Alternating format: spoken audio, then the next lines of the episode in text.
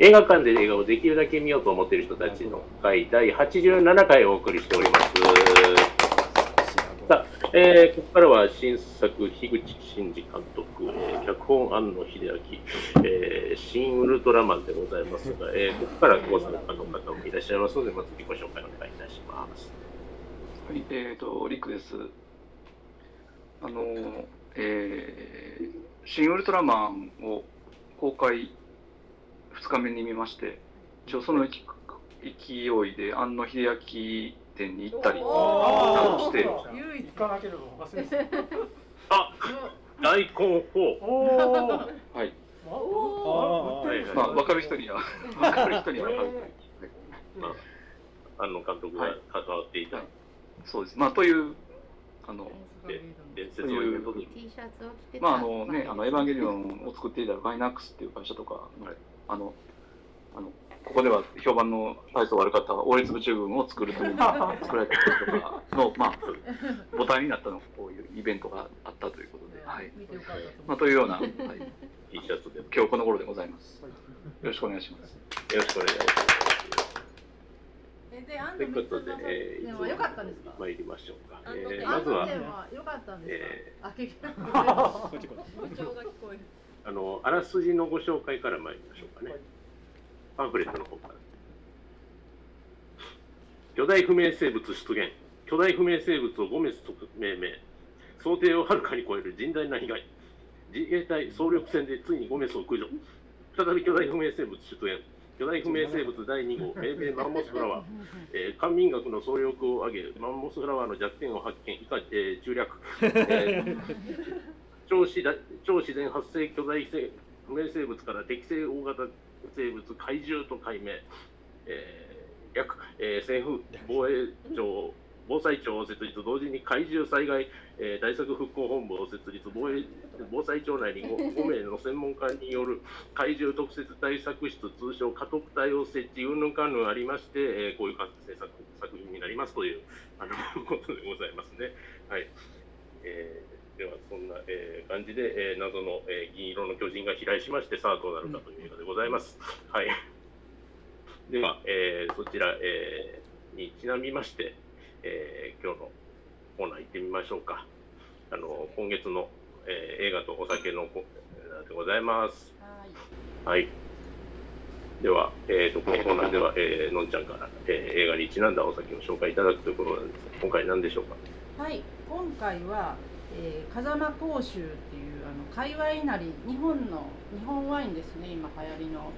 なんですけどまあうんこんなこと言ったら悪いかなとは思うんですけど日本ワインってやっぱりちょっと味がボケてるんですよね。で やっぱりそのあの出したお金と見合うかっていうと本当申し訳ないけどそれはやっぱり海外ね、とかニューワールドもうヨーロッパの含めてあれなんだけどでも今回のウルトラマンの斎藤工の演技を見てたらなんかこの甲州っぽいっていうか日本ワインっぽいっていうかなんかめっちゃわかる気がする。なんかピリッとはしてないけど、まあ、味はこうだしみたいな味はあってっていう感じを楽しんでもらえたらなと思って選んでみました。うん。わかるわかる感じがすごくする。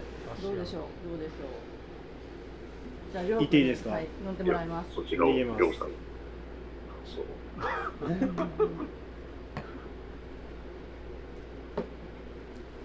うん。いや僕好きなんですよ日本ワインって割と。時ずっと飲んでて、うん。うん、でもややっぱりなんなんて言ったか分からない。う んこう言ってるのも分かりますぼやけるその辺のも分かる。でも斎藤とさ爽やかは爽やかし。うん、そうそうそう。斎藤工のね爽やかな感じはえ爽やかやったでしょう。爽や爽やかじゃこの映画に関しては爽やかさゼロやったけど。あの人斎藤工は。豊かの宇宙人感がうん。出出てるでしょこの味に、うん。味にも。出てる。宇宙人出てる？味に。いや多分あの山本浩二と斎藤工は二次会があったら飲みに行く居酒屋ですよ。僕は割り勘でいいかと。二次会行かなかった。りそうそうそうまあ、二次会なさそうなな正解でしたけど。あれはね絶対ないと思います。ないね。そんな感じの味ですそんな感じ。人感ある。はい。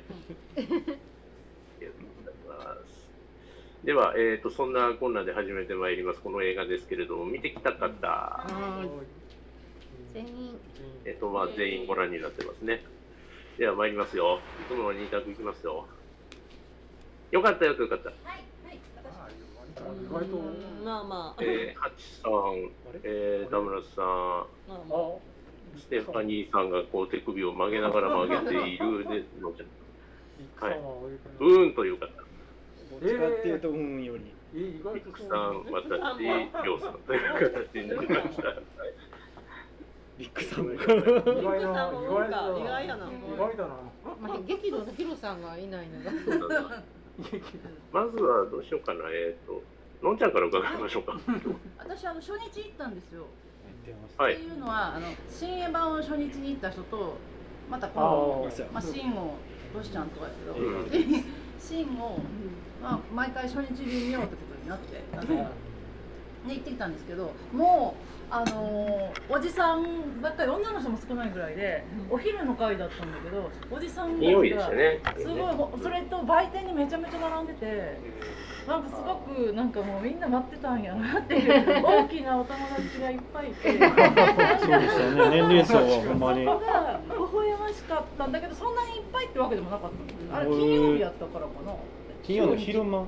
金曜日の昼間ででもさサラリーマン何してるの？そうだからサラリーマンよりももうちょっと上上の人たち段階の世代の人とか。うん。ウルトラマン、あんのよりもウルトラマン世代。そうそうそう。ウルトラマン世代の私のようにあの有給を取るんですよ。あ、有給を取る。もう言うよねまああの段階っていうかウルトラマンのもうボリュームゾーンは60代ぐらいですかねうん。60前後ですあうん、そのリアルで見てた人はそれ。リアルで見てでも私はほらずっと再放送で見てたわけや、そうです見てねたのリアルじゃなかった私はリアルで見てましたよ。リアルでこの60えほんまのリアルは60あの時ってそうやっぱり絶あ対夕昭和方41年。昭あそうかじゃあ絶対リアルルじゃないではない。再放送で見てた。夕方56学年校から帰ってきたら家でやっててそれを弟とかが見てるからずっと見てたっていいううパターンは再放送やねそうそうそうそう。じゃあリアルで見たのって何からやろウルトラマンのルトラマンエースとか僕でも太郎とかぐらいなんで。太郎はもう私再放送僕が昭和40年でそれぐらいなんで太郎とかエースぐらいだったんで。そうか。うんウルトラマンリアルっ子じゃなかった。でで映画としては私はもうちょっとえなんかお尻を叩くとこがわざとらしくて嫌だったんだけど、あうん。批判が結構。あれは別にそういうジェンダー的なのとかそういうのじゃなくなんか。嘘っぽいっていうかそんなことする人見たことないなっていうか 取ってつけたような感じがしてあとでっかくなってパンチラとかは全然面白いなと思ってたけど それもあかんのかなとか思うとこれからの映画作り大変やなと思ったりもしましたがその話はまた後で。後で じゃないの？もうちょっと内容についてみんなで、はい、話して会えたらなと思います楽しかったですはーい。では、見ましょうか。えー、では続いてよかった派から、えー、田村さんどうですか？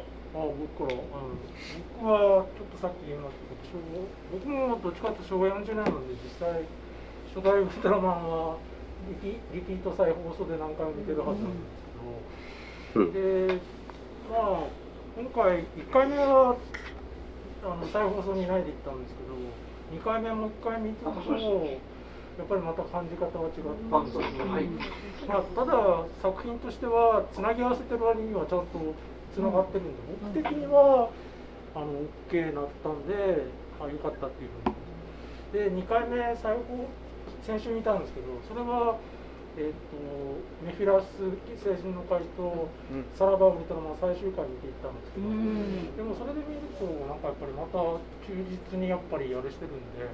うん。最近よくあれしてる原作レイプっていうか、本当原作めちゃくちゃにするような、だから樋口監督があの「進撃の巨人」はそんな感じでよく言われちゃう。かわいそうだけど言われちゃう。んですけど、それからいくとその設定が少し変わってるけどであとなんかコメントとか SNS とか見ると結構あのカラータイマーがないからとか、うんなんか自分が思い入れっていうかそれがあるからそれが違うからダメっていうのはなんかやっぱだそれはダメなんじゃないっていうのは僕は思って やっぱその2時間逆にあれを30キロ分を2時間にちゃんと まとめたっていう点では僕はなんかそこはすごいなとあ思いましたね。えーまあそういった点で僕はえっ、と丸をつけてます。まあとりあえず第一にお願いします。終わったりしてます。どうぞ。はい。では、えっ、と、うんはからもお話聞いてみましょう。えっ、と、りょうさんどうですか？いやいや面白かったんですようん。面白かったし斎藤そう、匠私もそんな感じよ。斎藤匠と山本浩二の絡みとかすげえ好きで、本当に本当に良かったようんね。でめちゃくちゃ楽しかったんですけど家督隊のあの辺の絡みなあの辺の下りが全体的に乗れなかった。あの辺のね。もう全体。不揃いのリンゴたちみたいな感じ。なあ喋り方的にさあなあの頃のホームドラマみたいな。そうああれがは楽しめたらまあちょっとちゃうんやろうけどどうも合わなくてあのノリが。どうしても。うんそこが一番なんですよねなんかしょっぱなからあれが乗れなくて。もう初めのもう家督隊が出てきてたところから。うんそこがまあ一番のもう今回ちょっとうんっていうのは要因でもあるしあとはどうかなまああとはもうほんまによう言われてるそのいらん場面は私はうんって思ってたんで 見てた時からうんって思って最後もともとの版見てその描写もなかったから。あそれも見てまあその辺はね後でまた話しますけど、そう。だからそういう描写もやしうーんなんか全体的に「シン・ゴジラ」と比べると、うん、受け付けない部分とかなんか合わない部分が多かったとかの方がっていうところ。でもあのウルトラマンが戦ってる姿とかあの辺はほんまにおもろいすげえ面白いなってあんまり詳しくないけどすげえ楽しいなって思いながら見てるし。うん。なんかな楽しんではいたんですよ映画館 映画館で楽しんではいたんやけども期待値は高かったんですよ。多分高いよね。高かった。うんそれからそれもありますやっぱり期期待期待値ってでかくて「シン・ゴジラ」見てたしですごい楽しかったし面白かったし。で、じゃあ、あの、リリアンさん、いけますか？どうでした？なんかね今回。りょうくんみたいにその期待してたけどうーんっていうのでもなくってそのうん。もちろん面白がろうと思ったら面白がれるんですよウルトラマンのこと何も覚えてないけどゼロじゃないからねでうんうん。あの覚えてない上の楽しみ方もあるし何か覚えてての楽しみ方もあるし楽しもうと思えば楽しめるんやけどまあそもそも映画の回の課題じゃなかったら見ないタイプの映画だったので こううん。虚心坦懐に自分の心を覗くといやそんなに面白いわけでもなかったかな自分としてはってその映画の出来とは関係なく好み的な問題でね。で。その全部覚えてる人がすごく面白いっていうのはどうしてもわからないしで初めて見た人が面白いっていうところは面白がろうと思えば面白がれるけど、まあ、そこまで寄り添わなくていいかという気もするし斎藤匠君は大好きなんですけどあとなんかこれはそのこういう特撮とかそのオタクの人の映画全部一緒やと思うんですけど、まあ、そういうのってねなんかこう全然人間を描こうと誰も思ってないので人間関係とかその人のね中身っていうかがすごいなんかこう書き割りの背景みたいな主主役級の人でさえそのなんかこうリアルな人間らしさがまあ人間じゃないけど 宇宙人ですけど宇宙人はあれでいいんやけどね。その周りの人もなんかあんまそのなんていうのかな人間リアリティがないっていうか本当アニメでちらっと出てくる人たちみたいな書かれ方しかしてない感じで人間のドラマがあんまりないなっていうあのあるように書かれてても中身がないしっていうのはあったかな。で映画見る時に私はなんかそのやっぱ人間のドラマが一番好きやったりするのであのそれがね人間が全然書かれてないとそそれ以外がすごく面白くってもちょっとなんか自分の映画じゃないなっていう気持ちになっちゃうのでうーんっていうだけで、えー、とつまり自分の好みじゃないっていうだけのことなんで映画自体がいいとか悪いとかいうことじゃ全然ないです。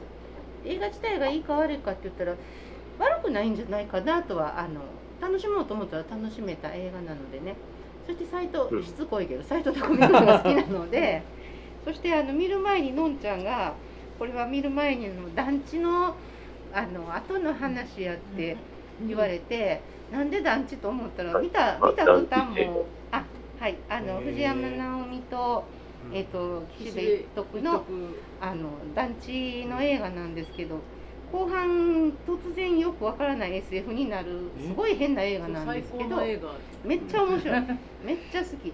でそれそれのねあの後日談やんって言われてで後日談なんか映画のこともねぼんやり後半急に SF になる変な映画で見るからで斎藤工君が変なのもなんかおぼろげに覚えててんけどウルトラマン見たらいろいろはっきり思い出して。ああ斎藤工君その後こうやってウルトラマンになって今度は地球を助けてるのねとか思ったりしてあの超超その辺が面白かったんであのウルトラマンまだ見てない人は団地見てから行ってほしいし見た人もあ の見た後で団地見てもらってもあまあ前日談最近の映画なんですね2016年の頃斎藤工君こうやったんやと思ってもらったらいいと思うしうんのんちゃんのおかげで楽そこはすごい楽しめました。なんかこう 2, 2センチぐらい浮いてるっ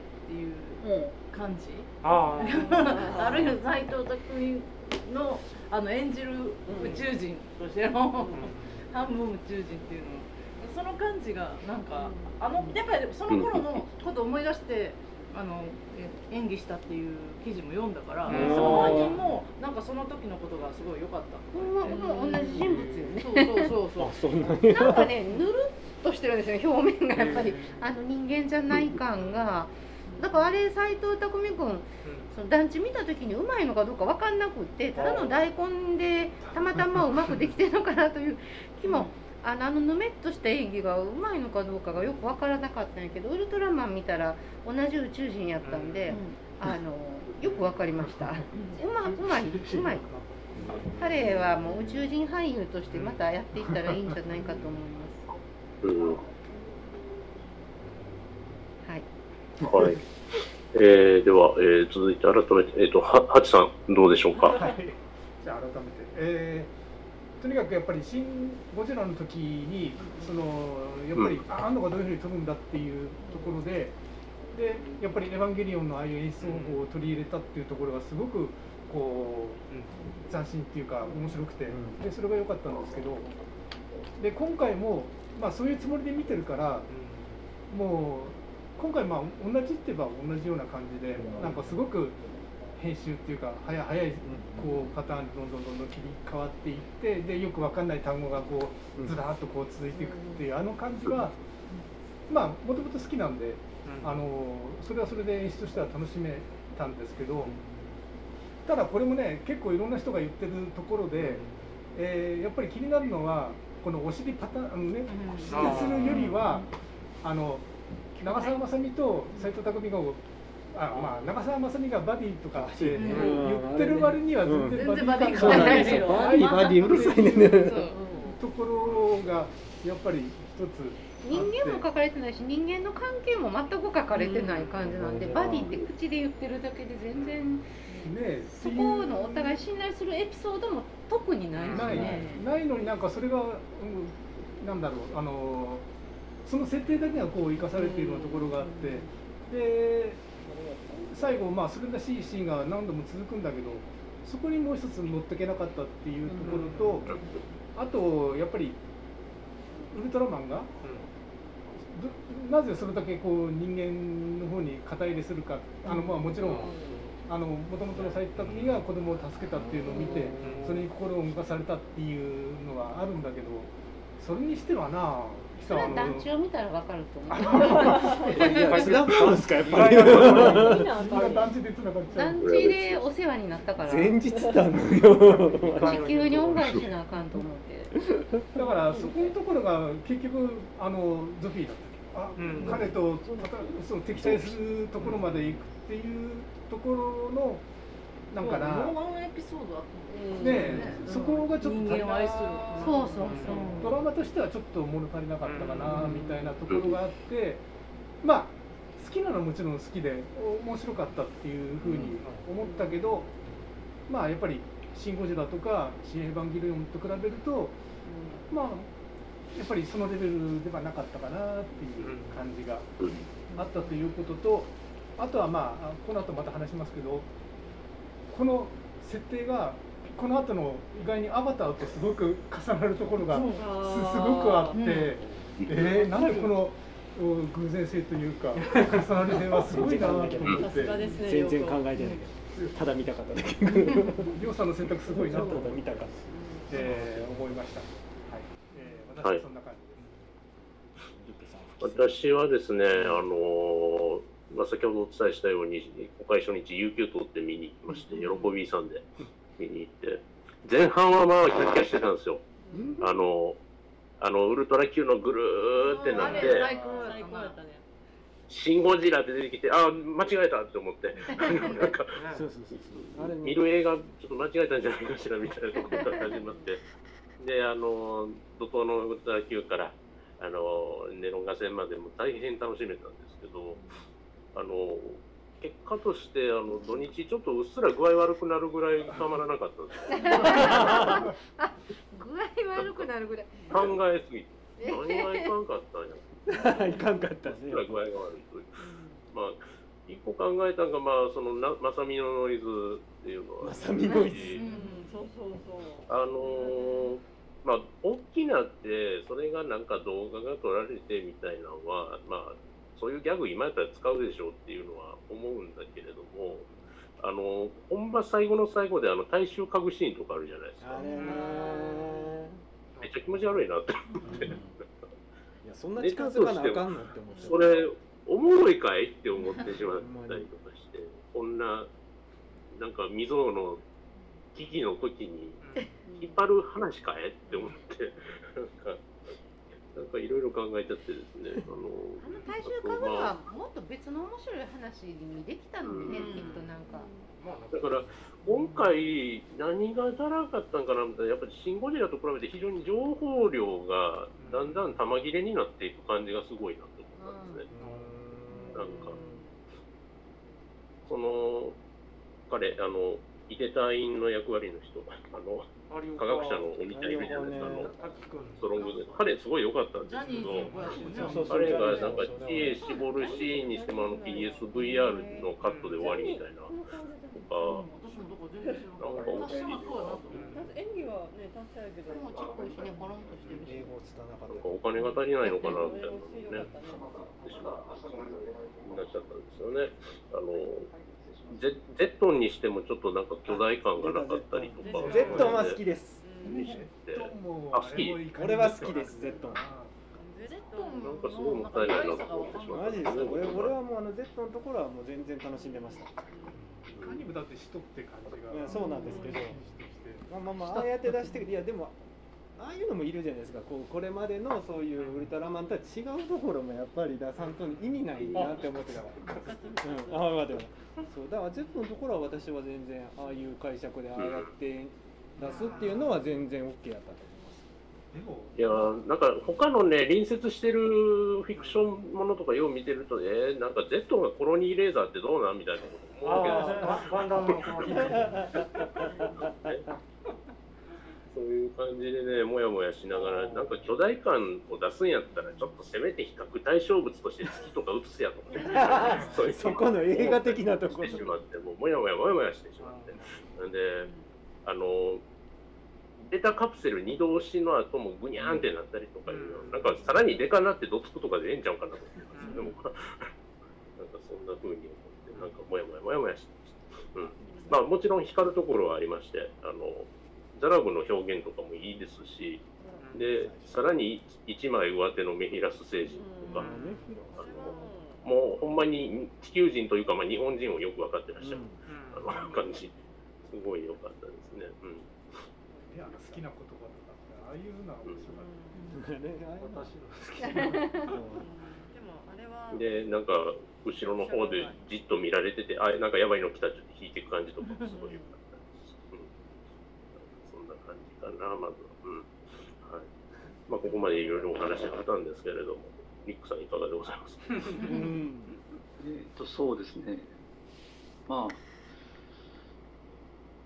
ああの名前クレジット見てたらあちこちに庵野秀明っていっぱい出てくるんですけど出てました。なんかこ何回出てくるのかうん。いろいろやってたね、うまあえーまあ言うてもこう庵野秀明映画としてこう爪が爪が甘いというか、うんなんかあのシン・ゴジラみたいなあの純度120%庵野秀明感みたいながないというかですね。なんかこうちょっとあのすごいなんでしょうね。あのシン・ゴジラで一回こうあのあの成成功体験じゃないですけどこうやったらいけるみたいなのがあのできたから安心かなって思ってたんですけどまあ安心は安心やったんですけどあの結局こうなんか75点とか80点ぐらいの少し物足りない感じのうんあのあのあともう一つはあれですよねあのえっ、とこう後にあれ後になればなるほどあのこう予算が尽きてきたかのでしょよううんそうなんですよあの見える感がこうどんどん節約している感がすごい出てくるっていうのがなかなか厳しい厳厳しい感じがいたしましたですね。はい。ガボラで使い切った感はありますよね。うん。なんか。いやもうなんかまあでも正直ねこう最初あのあのカット単位のあのお金で言ったらね多分最初のこうウルトラ Q パートの回数のところが一番ねあそこ？コストパフォーマンスコストが単位時間あたりにコストかかってて、あれで120分見たかったっていうのが あのつくつくづく、はい、あのそこそこに尽きるというかあとはなんかまああのえーっとあのちょっとあのあ赤くて高い本を買ったらあの あの本人のコメントあるんですけどなんかこのわざわざとらしいぐらいの実装時アングルとかですね。うん。ちょっとあのあの特にあの家督隊のオフィス内が鬱陶しくてしょうがなかったなっていう、ちょちょっとリックさんあのリモートで実装時アングル感 が。下アングル。下アングルレレヴィストロースはないですかこんなのレビュースロスはないですね。まあ、まあいい、いいところもある。しかし、悪いところもある。悪いところって言ったらあれだけど、まあまあ、そんな感じですね。そうなんですねなんか決して愛せない作品ではない感じなんですけど僕なんかっていうか好きか嫌いかで言ったら好きなんですけど。エンドロールですげえ面白い笑っ途中笑ってきて笑ってしまったんですけど、うん。副監督準監督 監督補佐。なんかめっちゃ出てきて役割なんやねんって思いながら。正幸さんとかもいましたよね今回もね。準監督と副監督の違いは何なんやろうどっちが上すげえ悩みながら。それ何？もうあそこエンドロールめっちゃ笑ってましたわねあとあれはねめっちゃおもろい同人誌のノリで。なんなんやろうあの準監督みたいな。一個気になってるのがあの庵野秀明ともあろう人がマルチバースっていう言葉をああいう使い方していいのかみたいな。あ出てきましたね。あーこうね。でもマルチバースあ僕らからしたらもう SF 大先輩みたいな方なの、うん。もうよその星と違いますよね。え？みたいな、なんかよね、ただでさえマルチバースのことはよく分かっていないという、あのねあのマーベルの方からけしかけられる気にさらに障害されるとこっちは困ってしまうみたいな。感じがあったんですいやまだでもあの YouTube でそのウルトラ関係の動画見てたらこうウルトラ世界ではすでにマルチバース概念が導入されてる設定なみたいな話、はい。どうやらあるらしくって。あるんですよそそっちの方のマルチバースなのかな？とかなんか。えテレビシリーズどういうあんまり。マルチバース？それは。そうそう。あれも一緒。で、まあ、シン・ゴジラとはマルチバースなのか？みたいなね、うん。感じもあり、同一時間軸なんか。同一時間軸なのか本当。豊かでも豊かがではない。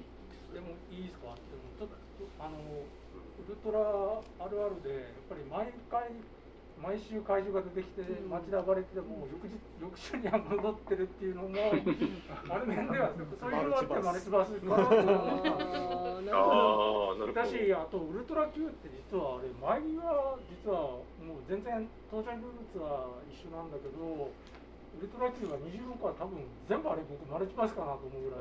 だって最後にうん終わらない回、結末が出ない回もあるし、で、また、また全然同じスタッフでやってるんで、まあウルトラマンはそこまでなかったですけど、ウルトラ Q なんか僕の記憶の中では、もしかしたら26は全部マルチバースで、登場人物だけ一緒で。うん。うんっていう感じだったんで、だから、まあで、あと一個思ったのは、あのガボラと、えっ、と、ごめんあ、ガボラと、あの、三つ怪獣は首が取り替えで、あ生物言ってましたねはいはいはい。で、これってえ実は、あのーと、パゴス、パゴスとガボラと、ガボラですね、うん。今回の。で、これって、あの、怪獣の使い回しで、ゴジラから、あの、最初、ウルトラ Q のゴメスもあれ、使い回しなんですけうど、ん。でそういうネタを知ってる人から言ったら、だからあのそういうネタを知ってればそのし例えば庵野秀明が知ってるから庵野秀明の空想の中のそれに入ってるマルチバースって言えばマルチバースかなと何でも使えるマルチバースということは、だからいろんなまあね解釈は本当いっぱい今もうマルチバース証明はされてませんけど、まあ僕が感じるいや何しろねあのマルチバースのことはよく分かってないですからこれは。で、赤坂さんも出てきてくれたじゃないですか、竹野内豊が。はい、ねここでちょっとニヤニヤしたんですけどね、あのよく考えたら、あの辺でちょっといよいよぐるぐるしてきて、あれ？じゃあひっついて、いやいや違うよなみたいな、やっぱり違うあのこの世界観は続きではないみたいな。あの旧作もえ？島田旧作でしたっけ？前の外務大臣外務大臣から総理大臣。ゴジラが第1号の巨大怪獣でその後に続いてるもんやと思ってたんやけうんとは違うんですよね。ではないん出ですよ、てきたのに今回。え旧作島田旧作とかはこれ役名はちゃうんですかね？多分役名まではも増岡さんとか出てましたね今回は、で大熊っていう内閣、うんえシン・ゴジラってどうでしたっけ？名ゴジラのそのおじさんたちの名前まで覚えとらへん。ね島田シン・ゴジラはえちょっと待って。誰？竹野内豊は同じ名前なの？いや焼け野中とか名前出てきてましたっけ？名前がパンフレットやと政府の男って書いてそうる。そうそう。役職すら今回出て名前ないんです。あなるほど。役職も出てない。政府の関係者っていう、なんかと唐突に出てきたなと思って。あんな意味ありげにしてそうたのそう。に名前がない。なんか意味ありげにしてるからそういうことなんじゃん。結局まあ、そういうどっかの補佐官級とかいうかね、そんな感じはし野ますけど。内豊出てたっけと思ってちょっと悩むぐらい意味ありげっていうかなんかね訳ありげに出て西島君と竹野内豊の無駄遣いがちょっと許せなかった超無駄遣いと無駄遣いやね。なんかだって本当設定だけの人間やから別に。あんなん別に西島君じゃなくて演技もよかったさせなくて何でも本当に良かったのに。ドライブ・マイ・カーからのでもあれですよあの竹内豊が出てることによってなんとなくシン・ゴジラとつながってる感が出る、うん。やっぱり重要竹野内な豊はねそれで竹野内豊がないとダメなんです西島俊明は？西島君ここにいいらないよねそのただただ優しい。島田久作出てない島ボスとしても別に全然よくよくっていうか彼じゃないといけない役じゃないしね。で全然リーダーシップも発揮してない。あ全然発揮してないね。ただの中間管理職で斎藤匠がいなくなってもさ全然気づいてないし。めっちゃダメな上司やんとかと思って。基本的に何もしてない。いくら特設チームとはいえ、あの官僚の勤怠管理どうなってるんですかって思ってた。昨日来てないっぽいっ片山すみたいな。そうですね。島田久作の役目は今回とは。いやでも名前違うのう。名前違う島田久作名前ちゃうんすねじゃあ違う世界なんや。でもドッペルゲンガーもしれない。あ、システム的な双子やった名古屋と名字が一緒だ。あでもさ婿養子とかに入ってればいい。あだって岸うん。安倍の岸あそうか。なんかともかく。でもねそのなんかこうこういうこと突っ込み始めたらキリがないけどこんだけその最初の数分でもういくつも怪獣がしょっちゅう出てきて、で方法の手でなんとか退治したりなんかしてっていう。でかあんなでっかいのが出てきたら町がいくつも潰れたり人がめちゃくちゃ死ぬわけじゃないですか。なのに人々は普通に暮らしてるから、そのさっき言ってたい一つ一つのが全部あの別の世界なんじゃないかみたいな話じゃないけどこんだけ怪獣続いてそれ全部日本に出てきてたら、いくら例えば兵庫県に来てなくっても愛知とかあの岡山とかに来てたら そんな普通の生活なんかできないですよね。物流はそんなで怪獣出てもみんなスマホでこんなことやって撮ってるけど怪獣23歩来たら自分死ぬところでみんなスマホで撮って「来ないでください」とかって言われてもスマホで撮ってる人いるけどいやこれもないよなと思うし。正正常性バイアス。正常性バイアスですよほんで全員が避難して誰もいなくなってるところを小学校帰りの子供が一人とことかあれあれねないし。あれはで斎藤匠が助けに行くのもそう。あそうれやろ自衛隊に何のために呼んしか隊もしかもお前が行くんや。歩いてなんかだから、なんか乗っていくんかなと思ったら走って行って。テテロップとか見てたら、上永真司君の仕事は作戦立案担当なんですよ。作戦立案担当が、これから怪獣が出る俺行きますって違う違う言ったら、違う違う違うそれは西島さんは止めるのが仕事ですよ。うんそうだからダメな上司やん。大体その子供の親も先生も子供一人で帰らせるはずそこか。いろいろなんかお多分集団で。かしいよみんなそこ突っ込んだら仕方ない時間帯的に共働きで大変やったでしょ。見えてる山でなんか明らかに異常が起こってるのにみんな逃げへんとかね。六甲山にあんな土煙上がったら逃げるよ。しかも初めてじゃなくていろんなところでそう。町いくつも潰してるわけやから怪獣いっぱい出てきてなんか「ああうちも出たねうん」みたいな会話してるはずが死ぬもんね。ちなみに長澤長澤まさみも何人か殺してるよね。ドシンドシンとドシンドシンであとビルまあバーンとか。逃げてないやろビル。その場面の話ね。うん。そういう本当に。そういうとこ突っ込んだらあかんのかもしれないけど。長澤まさみをさ綺麗に撮ってたらいいけどさ、そうね。なんかさあんまり長澤まさみの良さがあんまり出てなかったっていうのもあれはちょっ長澤まさみあんな感じなんじゃないかな。綺麗綺麗っていう感じの。いやでももっと長綺麗に撮って澤まさあげてほしみからっしい感じはある。かな。いやでもあれあのあの話だけ見たんですよ。あの後アマプラで、うん。あれアマゾンで。大きくなるってのあるんだよね。あるんです。30あのあザザラブの会33で話あメフィラスの会で。メフィラスの回で出てきて見たけど。誰かが大きくなってんの？あのああの単位で。あの藤単位。あーあそういうとこがあるんや。そうあるんですけど一切ああいうカットはなくて、うん。しかもパンツですし。あそうか。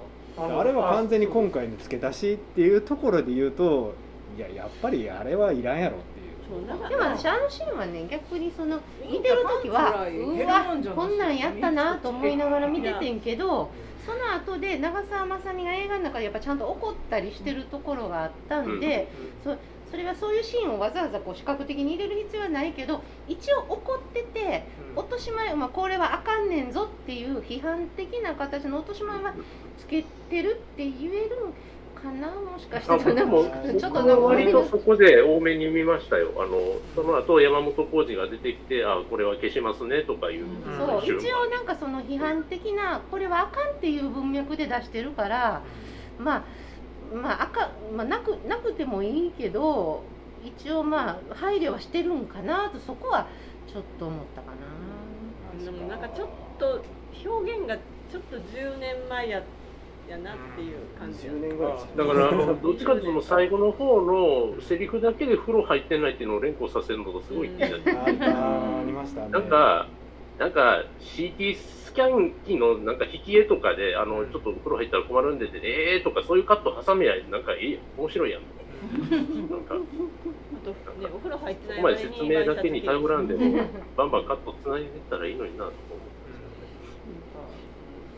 まあでもまあいっぱい叩かれてちょっと皆さんお金も暇もなかったんだなって思いましたね。まあこの反省を仮面ライダーにね。でも仮面ライダー間に合えへんのもう作ってるし。もうねもうもう作り終わってるようなでもでもその編集の問題編集でなんとかするるでしょ。編集仮が面ライダーはそういうところが入ってくる余地はあるかな。あります。ウルトラマンにこんなのが入ってくる余地があるとは誰も考えへんかったよいやでもウルトラマンはやっぱり女子隊員好きっていうオタクはいたから、そのやっぱあの可能性はまあ、他に比べるとあったとは思ういやでなんとか隊員ファンみたいのはいたからね昔からそうそう。あんまりやいのやいのもにゃもにゃしたことばかり言っててもあれなんでよかったなと思うとこを言うとくと、あの、ザラブトの街のシーンでの飛行の感じとかは割と好きで、飛ぶ、飛ぶシーンあったじゃないですか。だなんか、あ、なんか、このウルトラマンは、なんか重力を動かして飛んでるんだなっていう感じがすごい出てて、なんかすごいあの表現を回転して攻撃をしたりとかああいうの私ウルトラマンあれももともとのシリーズににあるんですよね。あの、飛んでるポーズのままぐるぐる回るみたいな。やつ。ああそうそう。あのちょうどありましたねなんとなくそれに理由付けっぽい空気は出てたなみたいな感じがして、すごい好きでした。うん今回って CG が大体だと思うんですけど特撮でこう作ってるのはないの？家とかは？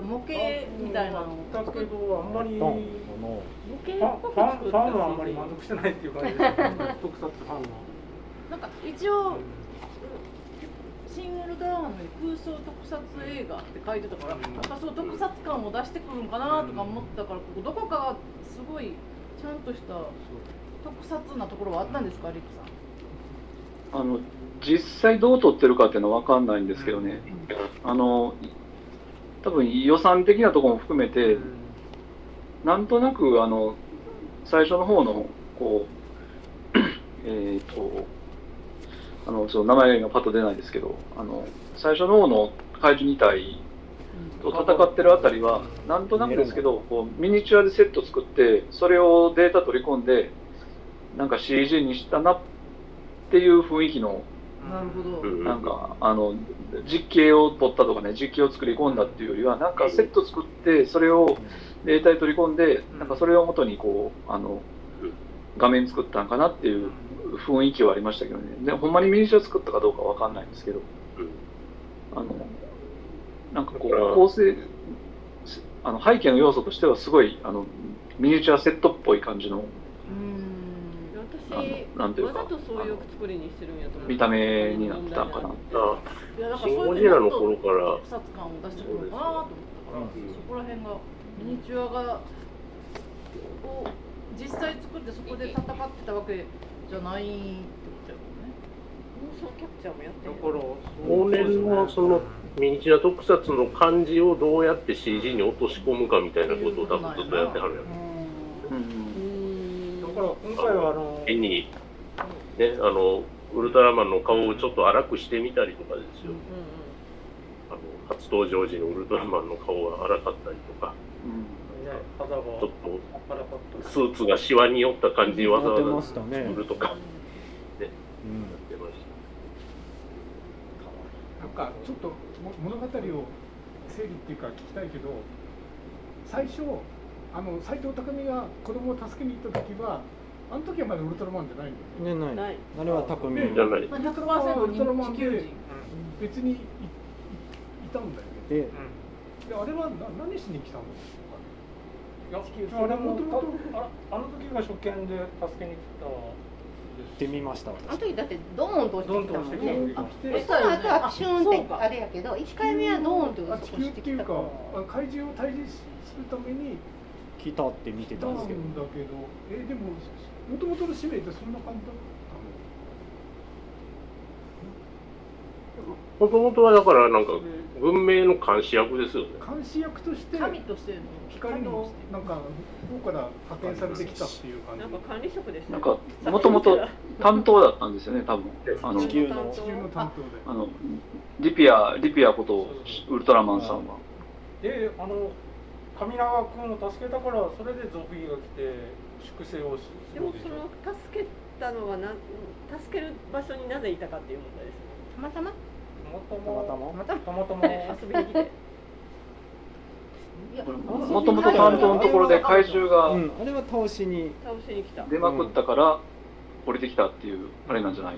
でですか。そこにたまたま斎藤工がお前が行く役割でないのに子供を助けて死んで。しかも浴びて体を借りてみたいな感じでそう。認識しましたプロフィールが宇宙大学教授、宇宙警備隊銀河系局長、後に支部長、っていうの今の？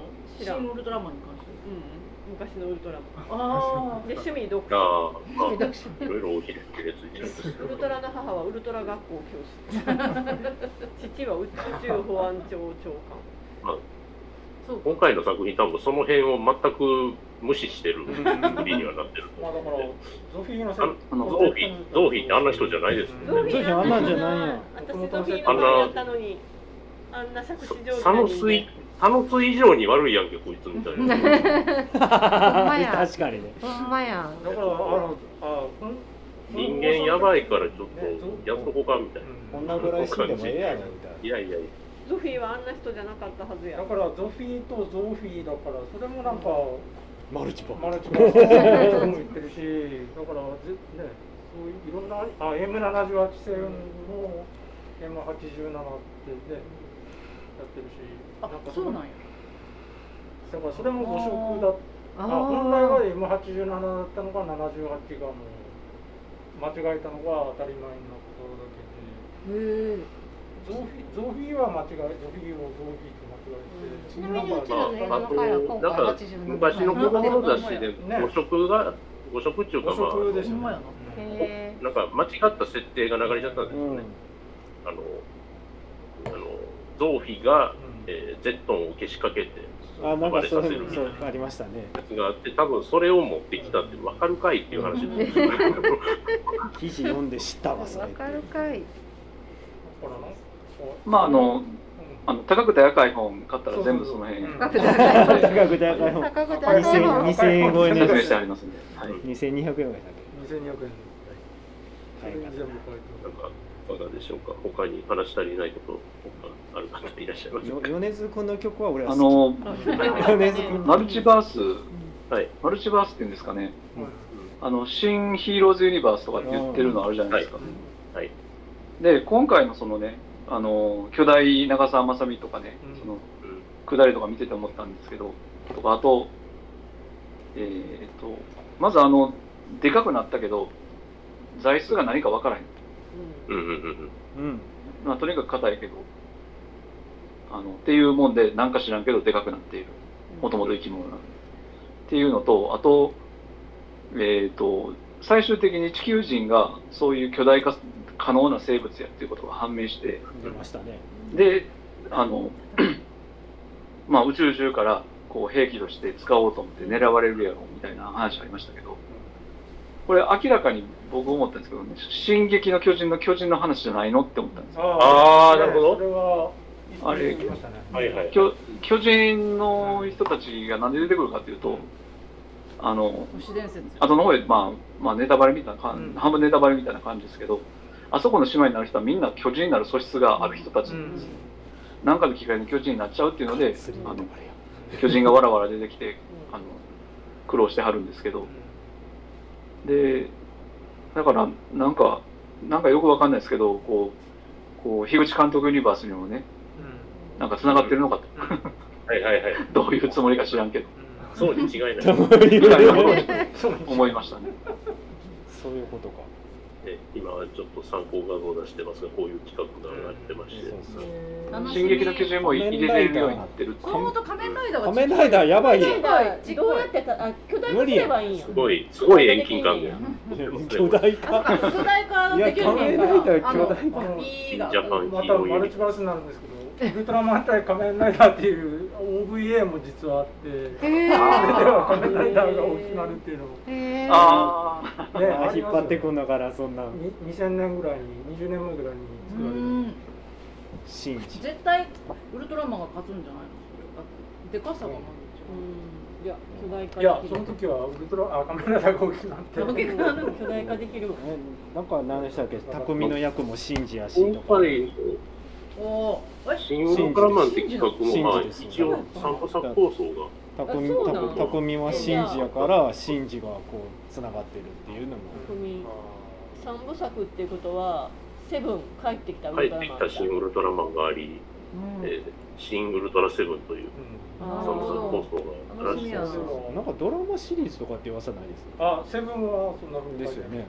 セブンで明らかに2作目以降は予算をアップしようという目論みがあるみたいで。うん。それも書いてありましたね。予算は入ってるようですかはらい、ね、あの、ぜひ予算を上げていただいてですね、うん。ちょっと多分やりきれなかったことも思うので、ちょっなんかといい感じにやっていただけたら戦闘シーンは良かったよ。戦うシーンとかあと何やっけこのレーザー出すこのやつシスペシウム光線。とかすごいかっこよかっあれは良かったです、ね。あとなんか粉投げるやつ出し惜しみせず最初から出せっていうのが良かったよね、シウム構いやもうあれは出すと後がないから最後の手段。成いやいや最初から出してたからめっちゃいいなと思緑。あそうか。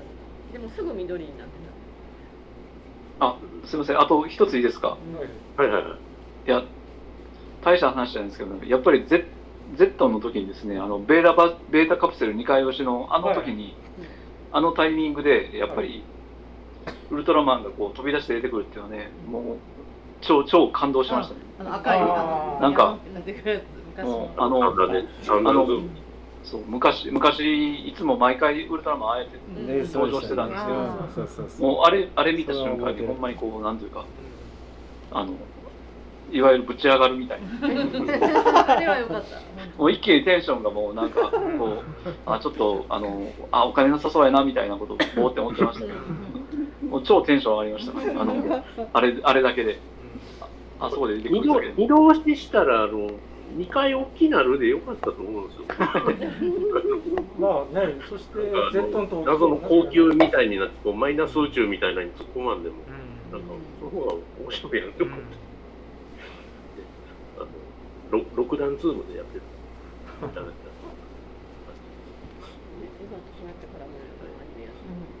まあまあ、そんぎるなところで絵が、強い天も竹縄でございます。強すぎる次回作にまだまだ期待はしつつ、一応当時の企画やったら次は帰ってきた。庵野秀明うん。監督作品という予定なんで、なる。はい、はい、こうご期待ってやつですね。はい、よく。あのです。あの。ということで、えーございまして、えー本日新作課題作は新ウルトラマンでございました。ありがとうございました。